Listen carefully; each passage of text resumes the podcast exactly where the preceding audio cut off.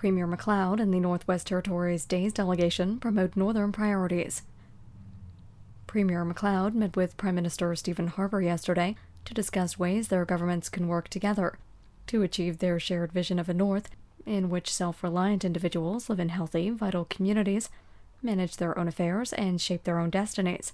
A strong North will benefit our people, contribute to the national economy, and create opportunities for all Canadians, said Premier McLeod. We want to partner with the federal government, the business community, and Northwest Territories residents to realize our potential. The Premier and the Prime Minister discussed several topics, including devolution, the Inuvik to Tuktoyaktuk Highway, and the Mackenzie Valley Fiber Link. All cabinet ministers, MLAs, Aboriginal leaders, and Northern business leaders are in Ottawa this week to meet with federal ministers and stakeholders. The meetings focus on seven priority areas where there is potential to substantially advance joint Northwest Territories federal interests.